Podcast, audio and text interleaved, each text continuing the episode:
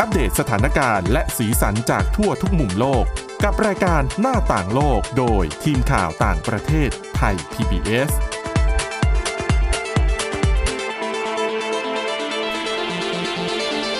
สวัสดีค่ะ คุณผู้ฟังต้อนรับเข้าสู่รายการหน้าต่างโลกอีกครั้งค่ะ ก็วันนี้นะคะพบกับทีมข่าวต่างประเทศ ไทย PBS เช่นเคยค่ะ วันนี้พบกับดิฉัน สวรักษ์จากวิวัฒนากุล และคุณทิพย์ตะวันธีรนัยพงค์ค่ะ สวัสดีค่ะค่ะละค่ะ วันนี้นะคะเรื่องแรกเนี่ยเราไปเริ่มกันที่เรื่องของธุรกิจการท่องเที่ยวที่ประเทศเนปาล เนปาลนี่เป็นประเทศแถบเอเชียใต้ จุดเด่นของเขาก็คือ จริงๆ แล้วเป็นประเทศที่สวยมากนะคะ มีอืมใครจะไปปีนเขาเอเวอเรสต์เนี่ยใช่สามารถขึ้นทางฝั่งเนปาลได้ ใช่ก็อันตรายด้วย จากที่มีข่าวก็อย่างอย่างสัปดาห์ที่ผ่านมาเนี่ยค่ะก็อย่างรายการหน้าต่างโลกเราก็พูดถึงปัญหาอืมของการปีนยอดเขาเอเวอเรสต์ในปีนี้อ่าว่าทำให้ผู้มีคนเสียชีวิตเป็นมากกว่าอ่าปีอื่นๆ มากกว่าปีก่อนๆนะคะค่ะ แล้วก็นอกจาก แต่แม้แต่อันตรายเชื่อไหมมันเป็นอืมธุรกิจที่สร้าง ทำรายได้เม็เม็ดดเงิเงินนมหาใช่ศาลให้กับคนเนปาลนะคะค่ะนอกจากนี้เขายังมีมรดกโลกที่สวยงามมากๆนะคะ แม้ว่าบางส่วนมันจะเสียหายไปจากแผ่นดินไหวเมื่อหลายปีก่อนนะคะ ดังนั้นด้วยเหตุผลเหล่านี้ทำให้เนปาลเป็นหนึ่งในสถานที่ท่องเที่ยวที่ได้รับความนิยมมากอืมแล้วก็เช่นเดียวกันนักท่องเที่ยวจากจีนค่ะก็นิยมไปที่เนปาลค่ะนะคะไปทุกแต่ว่าที่เลยนะท่องเที่ยวจีนมันมีปัญหาค่ะเกี่ยวกับ นักท่องเที่ยวของชาวจีนค่ะซึ่งปัญหามันคล้าย ๆกับในเมืองไทยนี่แหละค่ะค่ะนั่นก็คือว่ามันก็มีนักธุรกิจชาวจีนค่ะที่ไปเปิดร้านค้าร้านอาหารเปิดธุรกิจอืมอยู่ในเนค่ะปาลแล้วเวลานักท่องเที่ยวชาวจีนมาเขาก็ไปใช้บริการของชาวจีนด้วยกันค่ะ ก็เหมือนเมืองไทยเลยอะคล้ายกันมากนะคะแต่ที่เนปาลเนี่ยจะหนักกว่าเพราะตรงที่จริงๆเมืองไทยก็น่าจะเหมือนกัน เพราะว่าเดี๋ยวนี้เนี่ยชาวจีนเขานิยมใช้จ่ายอาลีเพย์ผ่านอาลีเพย์ผ่านหรือไม่ก็วีแชทใช่ไหมเป็นค่ะ เป็นเหมือนแอปพลิเคชันในการจ่ายใช่เงินของเขา ซึ่งเขาเนี่ย คนจีนเนี่ยเขาจะต้องผูกบัญชีเอาไว้กับตัถูวกต้องอาลีเพย์กับค่ะ WeChat Pay แล้วพอเขาไปถ้าร้านค้ารับเงินแบบนั้นเนี่ยเขาก็จ่ายผ่านแอป ก็คือตัดเงินจากที่ประเทศเขาเลยใช่ทำให้เงินเนี่ยมันไม่ได้ผ่านหมุนเข้ามาถูกในต้องระบบ ดังนั้นเนี่ยค่ะอาจจะเป็นส่วนหนึ่งปัญหานี้เลยเป็นส่วนหนึ่งที่ทำให้ตัวธนาคารกลางของเนปาลเองค่ะเมื่อสัปดาห์ค่ะที่แล้วเขาออกมาบอกว่าเอ่อจะออกระเบียบว่าห้าม ไม่ให้นักท่องเที่ยว ใช้จ่ายเงินค่ะเอ้ยใช้ใช้จ่ายคือจ่ายเงินซื้อผ่านอาลีเพย์ใช่ คือไม่ว่าจะในโรงแรมร้านอาหารหรือว่าร้านค้าต่างๆ ตามอืมจุดท่องเที่ยวเนี่ยอืม ไม่ให้เอาอาลีเพย์จ่ายหรือว่า WeChat เอามาจ่ายเนี่ยไม่ได้ต้องจ่ายเป็นเงินเงินสดเขาบอกว่าอืมเพราะว่าเขากลัวว่าการที่เอาอาลีเพย์หรือว่า WeChat มาจ่ายเงินเนี่ยทำให้ทางรัฐบาลเนี่ยสูญเสียรายได้ ถูกต้อง ซึ่งเป็นรายได้ที่เขาหวังพึ่งแหละ จริง ๆเขาก็ควรจะได้อะเพราะว่าอืมเขาก็คือเขาต้องมาลทุนต้องรับดูแลต้องอนุรักษ์ใช่ใช่ไหมความเสียหายจากการที่นักท่องเที่ยวมาแน่ค่ะนอนว่า ธรรมชาติต่างๆได้รับผลกระทบอืมดังนั้นเขาต้องการภาษีเขาต้องการเงินเพื่อไปถูกต้องบำรุงค่ะรักษานะคะค่ะแล้วเขาก็บอกด้วยว่าตัวธนาคารกลางเขาบอกว่าคนที่ละเมิดจะถูกลงโทษ แต่เขาอะยังไม่ได้บอกว่าจะลงโทษยังไงอะนะคะอืมแต่ก็นะก็ต้องดูต่อไปคือเขาบอกว่าตอนนี้ยังประเมินไม่ได้คือตัวรัฐบาลเนปาลเองอะเขาไม่ได้ทำทำการเก็บสถิติเกี่ยวกับธุรกรรมอือหือ ของค่ะนักท่องเที่ยวจีนที่มาใช้จ่ายในเนปาลเอง ดังนั้นเขาก็เลยประเมินไม่ได้ว่าการที่ชาวจีนใช้แอปพลิเคชันค่ะแบบนี้จ่ายเงินกับการที่ถ้าสมมติห้ามไปเลยเนี่ย มันมีมูลค่าทางเศรษฐกิจมากน้อยแค่ไหนอือหือค่ะดิฉันก็เลยไปเจอบทความนะคะ จากสื่อท้องถิ่นของเนปาลเองค่ะเขาได้เขียนบทความที่สะท้อนให้เห็นถึงปัญหานี้ค่ะนะคะอ่าเขาบอกว่าอย่างตอนเนี้ยนะคะ สมมุติว่าถ้าถ้าเป็นโรงแรมหรือเป็นร้านอาหารของคนจีนที่ไปเปิดธุรกิจอยู่ในเนปาลเนี่ย เขาจะมีป้ายเขียนไว้เลยนะว่าอ่าแล้วก็มี QR code ว่า กรุณาจ่ายเงินด้วย Alipay หรือว่า WeChat อืมแล้วก็ถ้าจะจ่ายก็คือแค่สแกน QR code ค่ะนะคะคือบ้านพอพอเราจ่ายวิธีเนี้ยมันเท่ากับเงินจากกระเป๋านักท่องเที่ยวมันก็ค่ะเด้งไปสู่ธนาคารในเมืองจีนเลยนะ มันไม่ได้ผ่านค่ะอะไรในประเทศเนปาลเลยแม้แต่นิดเดียวนะคะนั่นน่ะสิเอออันนี้เขาก็เลย มันก็เลยเป็นเป็นเหมือนกับเป็นธรรมเนียมปฏิบัติก็รู้อยู่แล้วนะว่าถ้าอยากจะดึงดูดนักท่องเที่ยวชาวจีนเนี่ยคืออาลีเปเขาจ่ายเขาง่ายจริง ๆ คืออมระบบอะเขาทำมาค่อนข้างดี ชาวจีนก็นิยมสูงมากแม้แต่ในเมืองไทยอะใช่นักท่องเที่ยวจีนที่มาค่ะเที่ยวเมืองคือเอางี้ง่าย ๆ ถ้าคุณผู้ฟัง คนไหนไปแบบตามสถานที่ท่องเที่ยวนะคะ อย่างค่ะถ้าถ้าในกรุงเทพเนี่ยจะเห็นชัดเลย ตามพวกร้านแม้แต่ร้านสะดวกซื้อเออใช่จะมีสติกเกอร์ของสำหรับ Alipay หรือว่า WeChat Pay ค่ะแปะอยู่ค่ะใช่คือเมื่อก่อนเนี่ยอาจจะไม่ค่อยเยอะเท่าไหร่ไม่ค่อยค่ะเห็นแหละ แต่เดี๋ยวนี้เนี่ยตามแหล่งท่องเที่ยวนะ จะเห็นแบบแปะกันอยู่เยอะมากนะคะ ก็อาลีเปเนี่ย ในของจีนเนี่ยนะคะมีการใช้งานอยู่เอ่อมีผู้ใช้งานที่ active เนี่ยนะคะประมาณ 700 ล้านคน ส่วน WeChat Pay เนี่ยประมาณ 1,000 ล้านคนอืมนะคะอ่านั่นแหละดังนั้นมันก็เลยเป็นปัญหาที่ทางชาวเนปาลเองเนี่ยก็กังวลเหมือนกันค่ะนะคะ แล้วที่สำคัญเนี่ยเอ่อเวลาไปจดทะเบียนหรือว่าถ้าไม่โชว์หรือว่าไม่ขึ้นรายได้เนี่ย มันไม่มีหลักฐานที่ทางการเนปาลจะไปเก็บภาษีไม่ได้อืม แล้วปีปีหนึ่งเขาบอกว่าปีที่แล้วนี่มีนักท่องเที่ยวจีนมากกว่า1นึ่งค่ะแสนห้าหมื่นคนไปเที่ยวที่ใช่เนปาลนะคะค่ะ คือลองนึกถึงแบบเม็ดเงินจะหายไปขนาดไหนอืมค่ะ เพราะว่าจากตัวเลขนะคะบอกว่านักท่องเที่ยวไปจีนเอ่อนักท่องเที่ยวจีนเดินทางไปเนปาลนี่เพิ่มขึ้นมาก ๆนะคะค่ะอย่างอ่าเมื่อเทียบเขาบอกว่าปี 2018 เนี่ย มีนักท่องเที่ยวชาวจีนไปเนปาล1 5 3 0 0 0 กว่าคนอืมเพิ่มขึ้นจากปีก่อนหน้าถึง 46%เลยนะอืม นะคะ แล้วทางการเนปาลเนี่ยเขาก็รู้อะแล้วว่าคนค่ะจีนเนี่ยเป็นกลุ่มลูกค้าที่มีกำลังซื้อค่ะเขาตั้งเป้าว่าในปี 2020 ปีหน้า เขาจะทำเป็นปีวิสิตเนปาลก็คือเป็นปีส่งเสริมการท่องเที่ยวของเนปาลแล้วก็หวังที่จะดึงนักท่องเที่ยวชาวจีน เข้ามาให้มากกว่านี้ แล้วก็ตั้งเป้าว่าปีหน้าเนี่ยเขาจะให้นักท่องเที่ยวชาวต่างชาติเข้ามาทั้งหมดเนี่ยประมาณ 2 ล้านคน โอ้เออนะคะค่ะแต่ทีนี้ถ้าเข้ามาแล้วได้เงินมาบำรุงพัฒนาประเทศมันก็ดีหรอก แต่ถ้ามาอย่างชาวจีนเนี่ยค่ะคือมาแล้วมาทางการแทบไม่ได้อะไรเลย แล้วก็ธรรมชาติก็ถูกทำลายน้ำไฟมันก็คือมันก็ไม่คุ้มอะเอาจริงๆนะคะเนปาลเขาก็พยายามผลักดันการท่องเที่ยวของตัวเองนะคะเพราะว่าอืมถือเป็น หนึ่งในรายได้หลักๆ ของประเทศนี้เลยก็ว่าได้นะ เพราะว่าเนปาลจริงๆยังเอ่อสาธารณูปโภคขั้นพื้นฐานยังไม่ค่อยดีเท่าไหร่อืมไฟฟ้ามีเป็นรอบๆนะคะ ไฟไม่ได้มา 24 ชั่วโมงนะคะค่ะอ่าแล้วก็อย่างย่านทาเมลเนี่ยมันเป็นย่านค่ะคล้ายๆ ต่อข้าวสารบ้านเราอะอะช้อปปิ้งอ่าร้านอาหารร้านดื่มมันจะมีตอนกลางคืนอืมคนขายก็ทำไงรู้ไหมคุณทิตวันดิฉันค่ะเคยไป เขาเอาแบตเตอรี่รถยนต์อะ เออมาต่อเข้ากับไฟแล้วก็เปิดไฟแบบเวลาขายของอ๋อเออคือค่ะเขาไม่มีไฟที่จ่ายมาตามปกติไฟมันไม่ได้มี 24 ชั่วโมง ไฟมันเป็นช่วงๆอย่าตอนค่ะกลางคืนเนี่ย รู้สึกสองทุ่มก็หมดแล้วอะ มันก็ไม่มีไฟฟ้าใช้แล้วอะ แต่ถ้าเป็นย่านที่ต้องทำธุรกิจโดยเฉพาะร้านอาหารตอนกลางคืนเนี่ยค่ะบางร้านมีเงินหน่อยเขาจะซื้อเครื่องปั่นไฟอ๋อแล้วก็ซื้อน้ำมันมาเติม ก็ยังเป็นประเทศที่ต้องการเงินเพื่อไปพัฒนาสาธารณูปโภคขั้นพื้นฐานอีกเยอะ ค่ะนะคะ ดังนั้นเห็นใจเขาเหอะไปเที่ยวบ้านเขาเมืองเขาก็ต้องแบบช่วยเขาหน่อยอะนะคะคราวหน้าก็จะได้กลับมาเอ่อเที่ยวอีกเมืองเขาก็จะได้แบบดูดีขึ้นค่ะไม่ใช่แบบนี้ก็ไม่ไหวอะเนาะเพราะว่าจริงๆเมืองไทยเราก็มีปัญหาแบบนี้เหมือนกัน ค่ะ ก็จริงก็จริงนะคะ อืมเพราะนักท่องเที่ยวจีนก็เยอะมากขึ้นอย่างเห็นได้ชัดเลยนะคะอืมค่ะเที่ยวกันเยอะมากอะ เอาละค่ะอะเราไปต่อกันที่อีกเรื่องหนึ่งเรื่องของคนใจบุญนะคะ เรื่องของคนมีเงิน มีเงินด้วยและใจบุญมาก ๆ ด้วยนะคะ คือตัวอดีตภรรยาของเจฟเบซอสเบซอสนะคะ เจ้าของผู้ก่อตั้งตัวบริษัทอเมซอนใช่ภรรยาของเขาคือคุณแมคเคนซี่ค่ะค่ะเขาเพิ่งออกมาประกาศนะคะ ให้คำมั่นค่ะว่าจะบริจาคเงินของเขาครึ่งหนึ่งอืมเงินของเธอสิครึ่งหนึ่งที่ได้มาเนี่ย ก็คือครึ่งหนึ่งของ 37 37,000 ล้านดอลลาร์สหรัฐ ให้กับองค์กรการกุศลค่ะ อันนี้เป็นเงินที่ได้มาจากการหย่า ใช่อืมเขาบอกว่าคือคุณแมคเคนซี่เนี่ยเขาถือว่าเป็นการหย่าที่ได้ ใช่เป็นการหย่าที่แพงที่สุที่ดดังที่สุดในโลก เป็นค่ะการหย่าที่สื่อระดับระดับนานาชาติต้องพาดหัว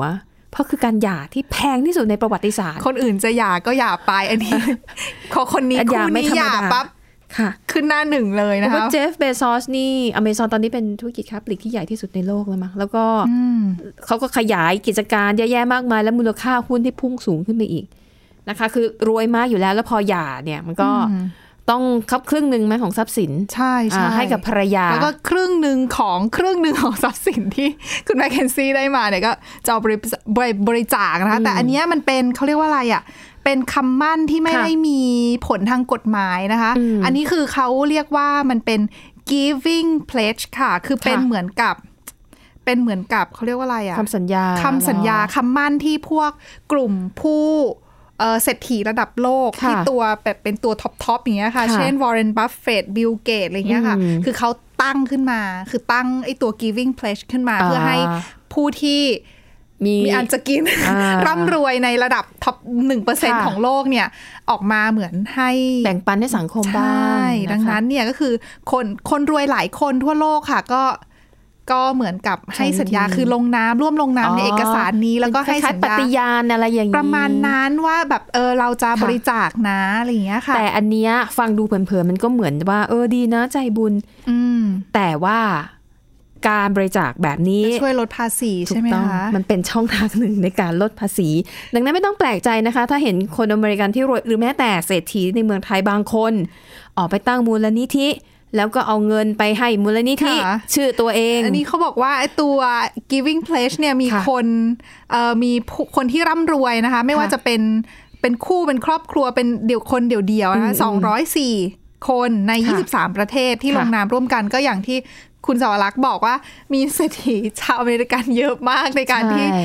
ลงนามในเอกสารนี้นะคะค่ะในปฏิญญานี้ก็อืมแน่นอนว่ามีตัวเอ่ออดีตบลูมเบิร์กอ่าเจ้าของเจ้าของบลูมเบิร์กค่ะใช่ค่ะอือฮึแล้วก็นอกจากนี้ก็มีมาร์คซักเคอร์เบิร์กเช่นเดียวกัน แล้วก็ภรรยาด้วยเหมือนกัน อันนี้มอง อีกมุมหนึ่งอาจจะเป็นว่าจริงๆเขาจำเป็นต้องทำนะ คือถ้าไม่ทำนี่เสียภาษีแบบมหาศาลบานเบิกมากก็อาจจะอาจจะก็จริงหาทางออกก็ถือว่า win-win แหละก็สังคมใช่ก็ได้ด้วยตัวเขาก็ได้ใช่ลดหย่อนภาษีด้วยใช่นะคะแต่คือประเด็นคือเขาไม่ได้จ่ายทีเดียวนะ คือใครได้ยินแบบนี้อาจจะแบบเออจ่ายทีเดียวหรือเปล่าอ่าฮะไม่ใช่เขาก็ค่อยๆแบบจ่ายไปกี่ปีจ่ายเท่าไหร่ก็ไม่ได้บอกว่าจะอืมให้เท่าไหร่เขาก็พูดแค่เป็นในเชิงเปอร์เปอร์เซ็นต์นะนะคะค่ะในขณะที่ตัวเบซอสเองเนี่ย ตัวสามีเนี่ยที่เป็นอืมผู้ก่อตั้ง Amazon นะนะคะเขาไม่ได้ลงนามในตัวปฏิญญานี้นะ แต่เมื่อปีที่แล้วค่ะ เขาได้มอบเงินบริจาคเงิน 2,000 ล้านดอลลาร์สหรัฐ ให้กับมูลนิธิที่ช่วยเหลือเออคนไร้บ้านค่ะแล้วก็สร้างโรงเรียนให้ ซึ่งค่ะแทนที่เราทำบุญนะคะอืมอืมใจดีใจบุญนะคะ แต่ปรากฏว่ากลับโดนคนในบริษัทค่ะแอมซอนตำหนิมาค่ะอืมว่า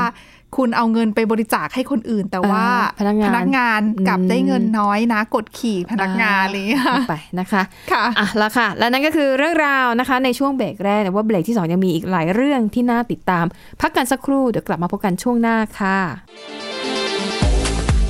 หน้าต่างโลกโดยทีมข่าวต่างประเทศไทย PBS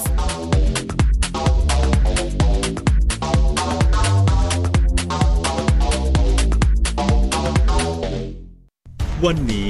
การดูข่าวของคุณจะไม่ใช่แค่ในทีวีไทย PBS ให้คุณดูข่าวได้หลากหลายช่องทางถูกน้ำท่วมเต็มพื้นที่ เว็บไซต์ www.thaipbs.or.th/news Facebook Thai PBS News Twitter @thaipbsnews YouTube Thai PBS News ไหลล้นทะลักเข้ามานะกดติดสนันในการข่าวพร้อมๆกับหน้าจอไร้ขีดจำกัดเรื่องเวลา เข้าถึงรายละเอียดได้มากกว่า ไม่ว่าจะอยู่ณจุดไหน ก็รับรู้ข่าวได้ทันที ดูสดและดูย้อนหลังได้ทุกที่ กับ 4 ช่องทางใหม่ข่าวไทย PBS ข่าวออนไลน์ ชับไว้ในมือคุณ ติดตามหลากหลายเรื่องราวของลูกและสามีกับ สามมนุษย์แม่ นิธิดาแสงสิงแก้ว ปาริตามีซัพ์และสัสิธรสินพักดี ในรายการมัมแอนเมาส์ทุกวันจันทร์ถึงวันศุกร์เวลา 8นาฬิกาถึง 9นาฬิกาทางไทย PBS Digital Radio เพราะวิทยาศาสตร์อยู่รอบตัวเรา มีเรื่องราวให้ค้นหาอีกมากมาย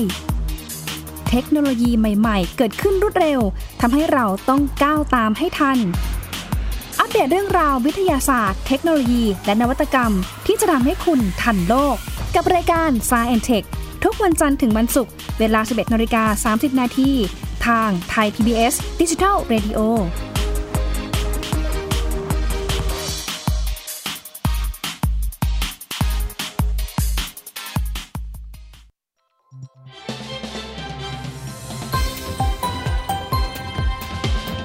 รับฟัง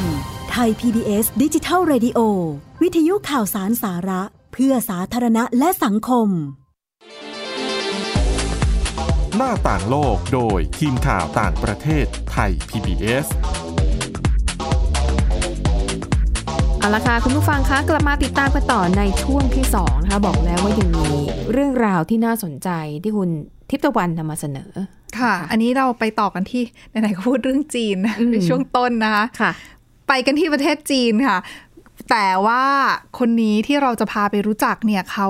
เขาเรียกว่าอะไรอะเป็นผู้ที่สู้ชีวิตมากนะ เป็นค่ะนักเขียนค่ะอืมเขามีเขาป่วยด้วยภาวะสมองพิการตั้งแต่กำเนิดนะคะ แล้วก็ค่ะแต่ว่าเขาก็ยังคงสู้ชื่อว่าคุณเฉิงเหวยฉีนะคะ อายุ 35 ปีคือด้วย คือพอเขาป่วยด้วยภาวะสมองพิการเนี่ยค่ะเขาจะไม่สามารถขยับอวัยวะได้ค่ะ คือแขนอืมขาก็จะเหมือยันบไม่บได้ เป็นอัมพาตทั้งตัว ใช่อืมแต่ว่าด้วยความที่เขา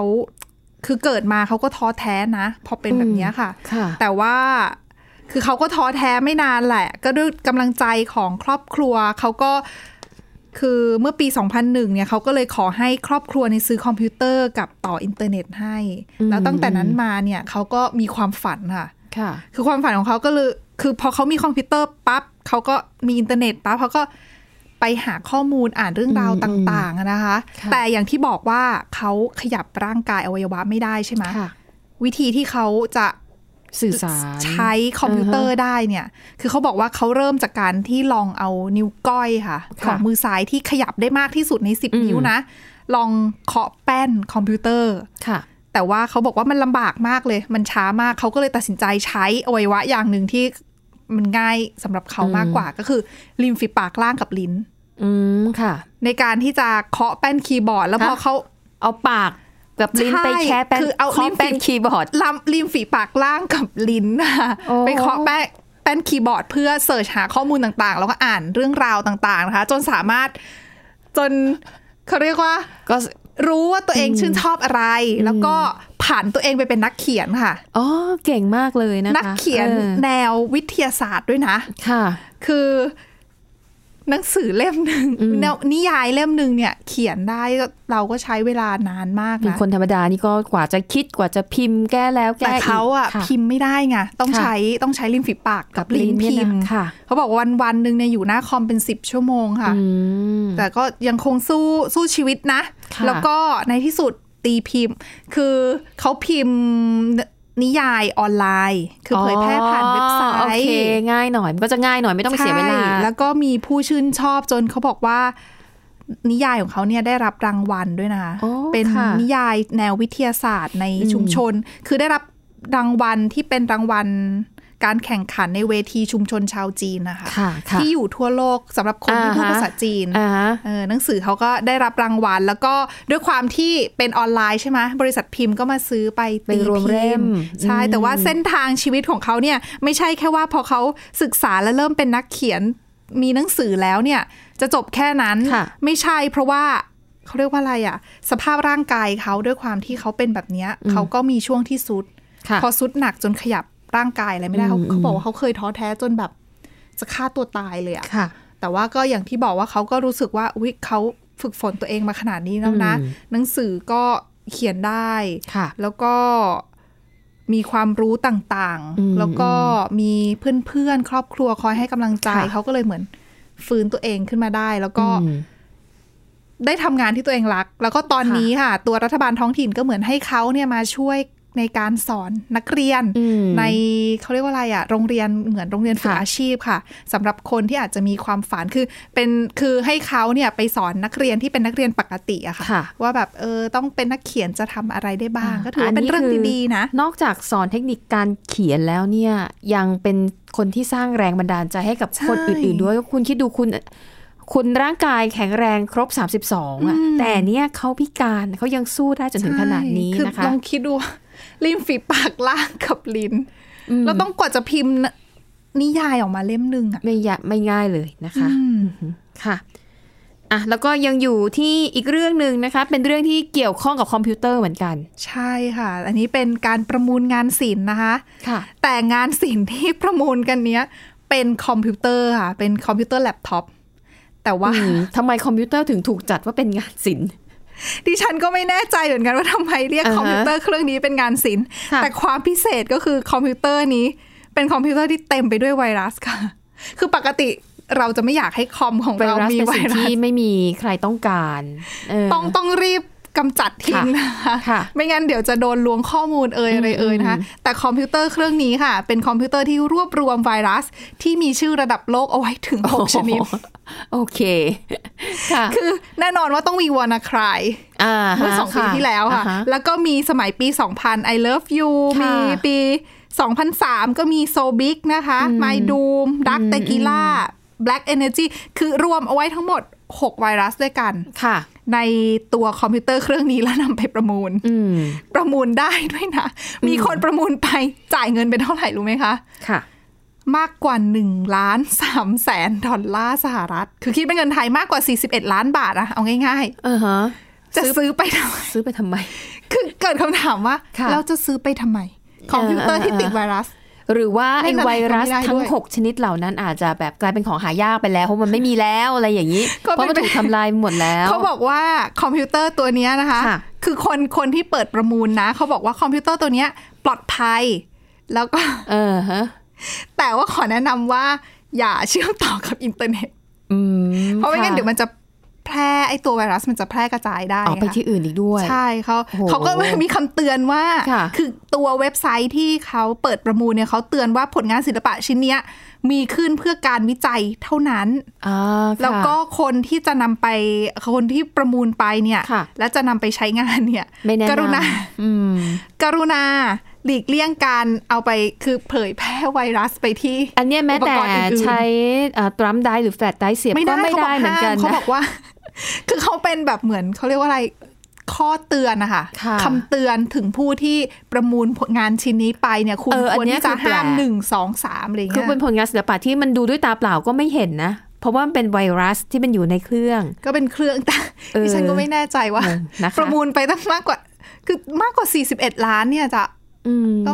นะเอาไปเนอะทำอะไรตั้งไว้เฉยอาจจะไปรวบรวมเป็นพิพิพิธภัณฑ์ของแปลกอะไรอย่างเงี้ยนะคะ เอาละค่ะ ปิดท้ายนะคะ ด้วยเรื่องเบาๆ เบาหรือเปล่าก็ไม่รู้ เป็นเรื่องของการแข่งขันมาราธอนนะคะ ซึ่งตอนนี้มันกำลังเป็นเทรนด์นะของการวิ่งๆค่ะอ่างานนี้นะคะจัดขึ้นที่เมืองเบลฟาร์ดนะคะ ก็เป็นการวิ่งระยะทาง 42 กิโลเมตรอะก็แน่นอนเดี๋ยวนี้ มันก็จะมีคนที่แบบวิ่งเป็นอาจินน่ะคือมีงานวิ่งที่ไหนก็ไปก็ไปซื้อบัตรเข้าร่วมงาน และคนเหล่านี้ส่วนมากเนี่ยถ้าเป็นมืออาชีพจริง ๆเขาจะมีอุปกรณ์ในการจับระยะทางค่ะนะคะ หลากหลายยี่ห้อใส่ข้อมือบ้างโอ้ยเดี๋ยวอะไรนี้บ้างมีให้เลือกหลากหลายรุ่นใช่หลากหลายยี่ห้อนะคะก็คนส่วนใหญ่ก็จะมีอุปกรณ์ในที่ว่าใช่ไหมค่ะเอ่อวัดได้ทุกอย่างรวมถึงระยะทางในการวิ่งด้วย ปรากฏว่างานนี้นะคะก็มีคนเข้าไปร่วมมากถึง 18,000 คนนักวิ่งจากทั่วโลก เอ๊ะ ปรากฏว่า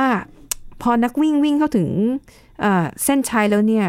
หลายคนตั้งข้อสงสัยว่าทำไมระยะทางที่เขาวิ่งค่ะที่มันปรากฏในอุปกรณ์ต่างๆ ของเขาเนี่ย มันยาวกว่า 42 กิโลเมตรอ่าจริง ๆ 42 กิโลเมตร มันก็ควรจะต้องเป๊ะ ค่ะ แต่หลายคนมาคุยกันแล้ว เฮ้ย มันตอนแรเกิกนก็อาจไปจะเข้าใจว่าอุปกรณ์ของตัวเองมีปัญหาหรือเปล่า เออไม่ แต่พอมาถามกันหลาย ๆ คน มันก็ไม่เกินไปอีคนอื่นก็เกินด้วยเหมือนกันสี่ร้อยหกสิบเมตรอืม เกือบครึ่งกิโลเลยนะคะค่ะนะคะเขาก็คงจะไปถามคนจัดงานแหละว่าเฮ้ยเกิดอะไรขึ้นค่ะเพราะจริงๆมันก็เยอะนะ เยอะนะ และสำหรับคนที่เตรียมความพร้อมมาแล้วเนี่ยเขาก็เลยไปถามผู้จัดงาน ผู้จัดงานก็ยอมรับค่ะว่า มันผิดพลาดจริง ๆ เป็นความผิดพลาดของมนุษย์ เป็นคนที่เอ่อสำรวจเส้นทางค่ะนะคะ ก็ปรากฏว่ามีเส้นทางอ้อมเอิมอะไรด้วย ปรากฏว่ามันไม่ได้คำนวณเข้าไป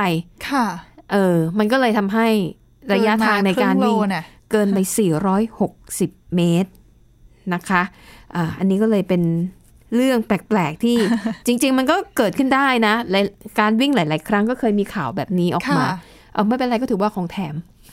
ได้ออกกำลังกายวิ่แผนไม่แต่ว่าคนที่อาจจะแบบว่า โอ๊ยทำไมยังไม่ถึงสักทีอาจจะเคืองนิดๆนะคะใช่ แล้วมีหลายคนก็มองเป็นเรื่องขำๆก็โพสต์ลงในสื่อสังคมออนไลน์ เออว่าเออมาวิ่งงานนี้ได้ของแถมด้วยนะอะไรอย่างเงี้ยอะเอาละค่ะ แล้วทั้งหมดนี้ก็คือเรื่องราวนะคะ ที่ทีมข่าวต่างประเทศไทย PBS นำมาเสนอในรายการหน้าต่างโลกค่ะ วันนี้หมดเวลาแล้วนะคะ กลับมาพบกับทีมงานของเราในครั้งในตอนหน้าสำหรับวันนี้ลาไปก่อน สวัสดีค่ะ สวัสดีค่ะ ติดตามรับฟังรายการย้อนหลังได้ที่เว็บไซต์และแอปพลิเคชันไทย PBS Radio ไทไทย PBS ดิจิทัล Radio วิทยุข่าวสารสาระ เพื่อสาธารณะและสังคม